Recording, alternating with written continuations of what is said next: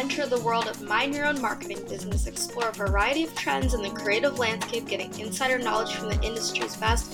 Fjorge is proud to present Mind Your Own Marketing Business with host Joe Barsness. Thanks for joining us on the Mind Your Own Marketing Business podcast. I'm Joe Barsness from web and mobile development team Fjorge, and today on our show, we'll be talking with Alan Adamson about his marketing and activation agent, uh, agency Metaforce and adjunct professor at NYU Stern School of Business. Welcome to the show, Alan.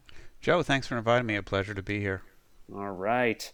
Um, the first thing that I always want to talk about um, is a little bit about your business, Metaforce. Uh, tell me about what it is and what your role is at the company. Well, I uh, am the co-founder, which is a good place because uh, to start, we started it from scratch. And the focus of Metaforce is to uh, sort of a special forces of marketing. Uh, and we have two areas of focus. One is helping clients identify what the right problem they need to solve, not uh, not trying to do everything, but trying to figure out what's the one or two things that are mission critical that they must uh, address, uh, and then helping them, you know, activate those two strategies brilliantly. Because, as everyone knows, average is over. If you do everything averagely, you're invisible. So many, many clients try to do a check the box mentality and do many things. So we try to help them figure out what's important and how do you get it done in a really breakthrough way. Cool.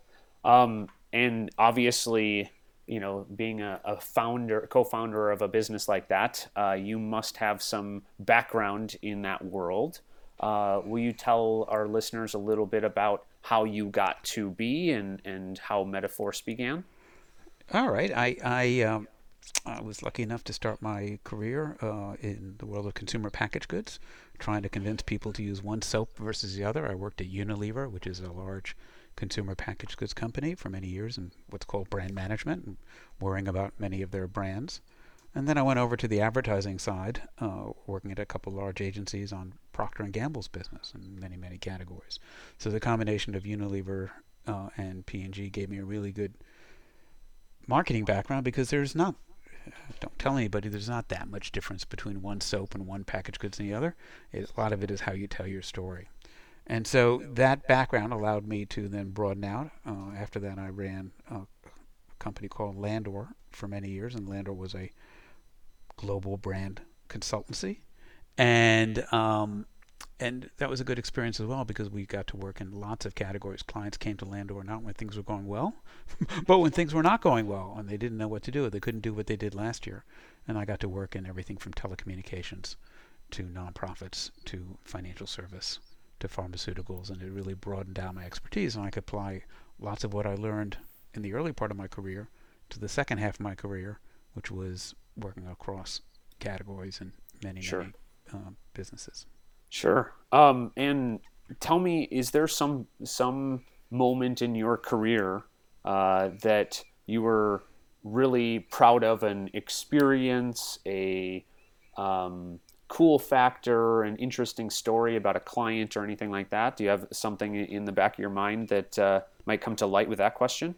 I, I not not immediate. I mean, the the sort of it may not be cool today anymore, given what's going on in the world. But uh, after uh, the tragedies of 9/11, uh, we were I had the opportunity of uh, working with the current administration at that time to establish the Department of Homeland Security, uh, and then defining what that department would be about, and then uh, rebranding Border and Custom Patrol and integrating with the FBI and uh, other security forces. So it was creating a new government agency which hadn't been created in many many years i think since the department of energy or something back in the 60s wow. So working uh, in washington at that time of change to help uh, f- forge a new uh, organization to better protect the country uh, was uh, i had never done that before and it was a really a fascinating experience. Got it. Got it no, I think that's really cool. And for us who don't think about marketing day in and day out, it's hard to imagine that Homeland Security needed branding. It didn't right? even exist before. Right. Uh, uh, this, you know, they tried to bring back many, integrate many agencies to create something that would be able to better protect uh, airports and our borders. Right. Right.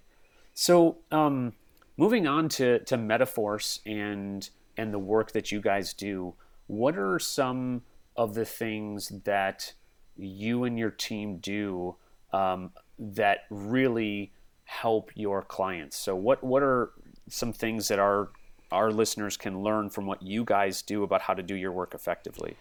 Yeah, I think the most important thing we can we do is we try to look at what the challenge is, why a company is not growing, why they're struggling, or why their growth is not uh, um, as good as it should be through what we call you know, an agnostic lens. We don't have a solution in mind.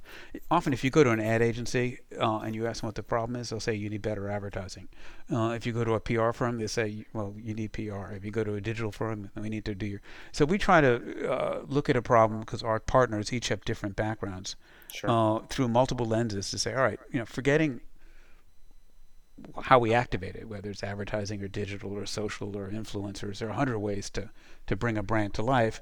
Let's leave that aside, but let's figure out what you know what what should be the focus. What's a, what's a precise thing they need to do to grow their business, without trying to sell them the solution right away.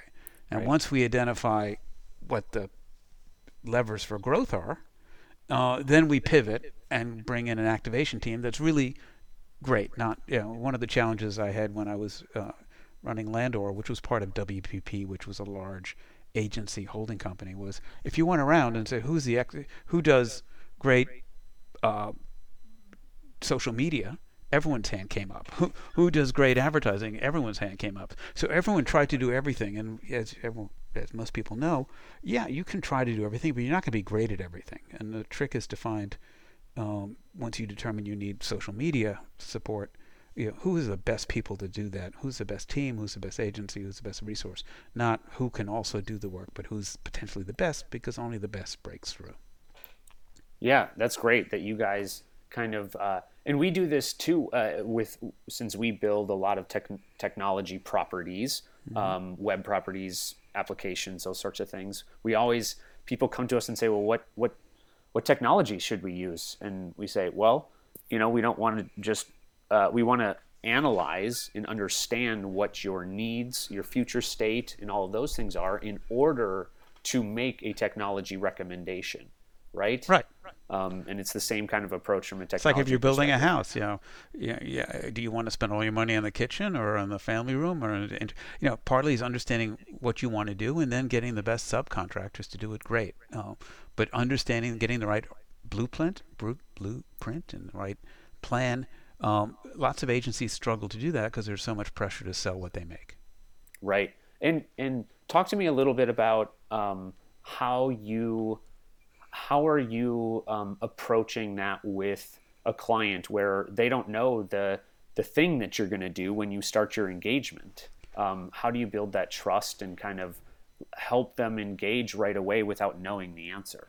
Yeah, well, I think eh, partly of not going in there with any preconceived notion of what they need to do, but going in with a fresh perspective, uh, looking at the problem through different lenses. So we're, we don't bring in just a digital expert and a advertising person, and you know, eh, we bring in people that have those experiences, but they're looking at the problem through multiple lenses. The best solutions uh, happen when you zoom out. Often clients are so close to the problem that they, oh, we did this last year, we just need to do it better. Uh, well, maybe not. Let's zoom out a bit and say, you know, what what what might you do? And then once we figure out what might they do, and then agree on what they need to do, then only then do you say, well, here are three ways to make that happen. Got it. Got it. And you said in, in talking with you, you said kind of average is over. You can't just find the average or kind of the the the average. What do you when you say the average is over, what do you mean by that? I mean, you go to many clients, as you undoubtedly know, and they say, "Oh, we have a website. We do some social media." You look at it, and it's all very nice, and their social media and their influencer campaign, and their, but it's it's nice. It's it's it's forgettable. It's average, and no one passes on in a world of word of mouth, it being a very important uh, driver of marketing success. No one shares ordinary. No one says I took a flight from New York to L.A. and the plane got there on time and didn't lose my baggage.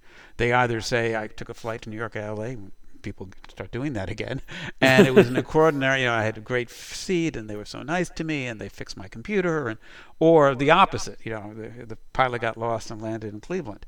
Um, but uh, businesses like that too. So even if your website looks nice and professional, and you you know are uh, doing some social and a little bit of digital and a little bit of advertising, if it's not extraordinary, if it's not really really strong, um, it's invisible. And if it's invisible, it, you know that's average. Average today is invisible. Only you watch the Super Bowl. There are 25 or 30 advertisers on the Super Bowl, um, and you ask people which advertising do you remember. They don't remember 35 commercials or 50 commercials. They remember five or six, maybe eight Right. of the ones that really wow, wowed them. Uh, but you need to wow your customers in everything you do, not just once in a while. Yeah, and, and and I like that, and I think maybe this is I highlighted this from our our notes in preparation for this, but one of your quotes was "Only the paranoid survive." Um, expand on that because I think this is kind of where you're going here. Yeah, yeah. First of all, the quote was from An- uh, a very famous quote from uh, Andy Grove, who was a former um, uh, chairman of Intel, and he was always worried about somebody coming up with a faster chip. And it, it relates to many, many clients once they f- figure out how to do something get very complacent. They just say, "Oh, this is what we did last year. We'll just keep on doing it." People are reluctant to to change. It, it worked good enough last year, and but good enough isn't good enough anymore. And you know, if you're not always worried about your competitor eating your lunch, when you speak to company founders, they still want to listen to customers talk. They still want to make sure, are you happy? Uh, there's this passion that um, when you get big and the leadership team is behind closed doors looking at issues and in meetings day to day and no longer walking the aisles of the supermarket or talking to customers, that's when companies get complacent and that's when they get zapped. So Mhm. that's sort of where the only the paranoid coming from Intel. Intel had the fastest chip, but uh, he knew that the fastest chip was just the fastest today. but tomorrow there'd be three more faster chips, and if he wasn't worried about tomorrow, uh, their game would be over. Yeah, I love that. Um, you know, I, I it, it's it, it kind of makes you go, oh yeah, well I have to look into whatever my role is or my business is. I have to look into like what's around the corner in order to survive. You got to be Yeah. investigatory, curious, curious, all of those Right. sorts of things in order to to figure out how to stay competitive, right? Right. You have to be a bit paranoid and very impatient, saying, "Oh, we got to get better." You got to believe that somebody is, you know, right on your tail and about to pass you. And if you don't have that attitude, well, you can be sure somebody will pass you. Yep. Yep. Um, before we dive into a little bit uh, of, I, I know I, have talked about your book and those sorts of things, but I have one more question before we dive in there. What What are the because you have a, a little different approach than a ch- typical uh, marketing agency or team or advertiser? What are the What do you feel are the common myths or misconceptions about work in your in your field and what you guys are doing? I, think the misconception if you do you need to do everything. You know, oh, we need to do a website. We need to do. The, there's always a. Um, it's it's hard for clients to say I want to make three bets. It's easier for them to make five average bets and two big bets. but you know. It, typically, you need to make a big bet to break through and do well. You know, I, this is a far out example, but uh, when Apple did the Apple stores and the Genius Bar, no one else had a Genius Bar, and it wasn't. It was a huge bet to set that up. But that, you know, if you look at what's propelled Apple over the past 12 or 15 years, many, many things, not just one. But um, the fact that you can go in and talk to Apple and hand them your phone uh, and have them fix it uh, around the corner um, is something that's phenomenally differentiating in a world that most people can't tell the difference between a six-inch Apple screen and a six-inch LG screen and a six-inch Samsung screen. Right. yeah, that's a good point, um, and an excellent example. Um, but it's it's also uh, so as I get into, I want to talk about your book, which is called Shift Ahead. Um, and I think it's really relevant for those of you listening right now. It is June 8th, 2020. If you're not listening to this uh, the week it comes out, we are about uh, 10 or 12 weeks into a lot of stay at home orders and ch- rapidly changing environments. And so I thought this would be a great chance to talk about your book um, because I think it really relates. Do you want to give us an overview of why uh, of the book and and why you chose to write that?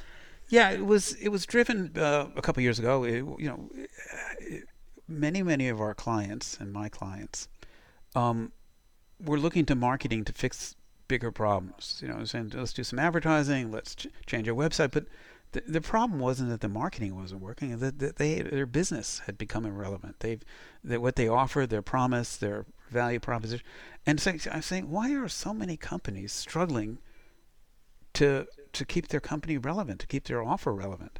And part of it was, it was it just me, or was it were more and more companies? And yes, in technology, as we talked about earlier, you could have the fastest phone today, and tomorrow you'll have the slowest phone. Uh, but we found it happening in other categories too that were less driven by technology. I mean, why are companies so have so much trouble shifting ahead, moving to tomorrow? And um, as it turned out, uh, we did lots of research, spoke to big companies, small companies, uh, many industries, profit, uh, for profit and non-profit. And there was not just one reason. There were many reasons. It was easy as, oh, I know all I need to do is set up a, a, a future planning meeting on Thursday. Uh, then everything will be good. As you, if you talk to many people in companies, the the only meeting that gets canceled if you say we're going to discuss the future on Thursday at four o'clock, you can be sure Thursday at three o'clock you'll get a note saying the meeting's been pushed off because there's a there's an immediate problem in shipping products to Toledo. So um, so many, many factors caused companies uh, to not um, jump ahead, shift ahead. Probably the leading one was what we called Marty Crane's chair. It was from the old Frasier show. And the realization that people are humans are creatures of habit. They are more comfortable doing what they did yesterday than changing for tomorrow. And that's true in business today. Most companies go in and they say, "All right, what are we going to do? I'm checking my emails this morning. We'll have a status meeting." You know, they get into the ro- into the into the routine, and they're just more comfortable doing what they did last year. What did we do last quarter? Let's do that same promotion. We'll just add five cents to it, or uh, and they're just not comfortable with the new. They're more comfortable with the familiar. That was the easiest one, but then there are many other reasons. And so shifting ahead is not just simply saying, oh, we're going to stay relevant. Everyone says, oh, we change every day, but most companies struggle to change. Yeah, I love it. So how would you know if I'm if I'm at an organization um, and I'm thinking about this and I'm reading your book, what are the like what are the first steps in order to do this? Is it to meet about it, think about it? What what would you recommend uh, somebody do if they're worried that uh, or not worried, but they see this as an opportunity? Yeah, one is to get out of the conference room and look sure. around, and you know most of the best uh, research is just observational and talking to customers, and um, uh, so so some of it's easy, which is uh, not spending day to day in meetings and on conference calls, but actually going out and being a good observer of people and how they behave and asking tough questions of your customers. Are you really happy? You know, are you extraordinarily happy or are you just moderately happy? Uh, you know, another very common one we found is most people uh, play too much tennis and not enough golf. And what do I mean by that? When I was uh, working uh, at P&G with P&G, they were totally focused on what Colgate and Unilever was doing. Uh, Pepsi was focused on what Coke was doing. Everyone was looking at their direct competitor and watching them intently, just staring at their direct competitor. As most people know, disruption never often doesn't happen from a direct competitor. Same in tennis. When you're playing tennis, you're just totally focused on the person or two people across the net, and your job is to hit it where they're not. So you're just watching your competitors intensely. In golf, I play that badly too. You know, yes, you can watch the person next to you, but you'll play better, or I'm told, if you don't you know focus on the person next to you and what they're doing, but focus on your stroke, the ball, the wind, where you're trying to hit it. And so the same in business. Too many companies are just so laser focused on the donut shop across the street and just copying them, thinking they must know something we don't, or just thinking that if they just beat the donut shop across the street, they're going to win. Uh, and yet, to shift ahead, you often need to look outside. P&G did not Gillette did not get beat by Schick razors. Pepsi is not losing share to Coke. They're using losing it to fruits and fruit juices and healthier drinks. Mm-hmm. So you know, zoom out and don't be so fixated on the person right in front of your nose, because that person may not be the one that's going to beat you. Right, and if you want to have that that innovative idea, it's not going to be from something that already happened, right? right. Stop worrying uh, about yes, you have to pay attention, you have to be competitive every day, but you know, don't just look, you know, zoom out, look at something more than what the people who are directly competitive with you do because you'll see the change or the opportunity faster um, ahead of it. No, I love it. I love it.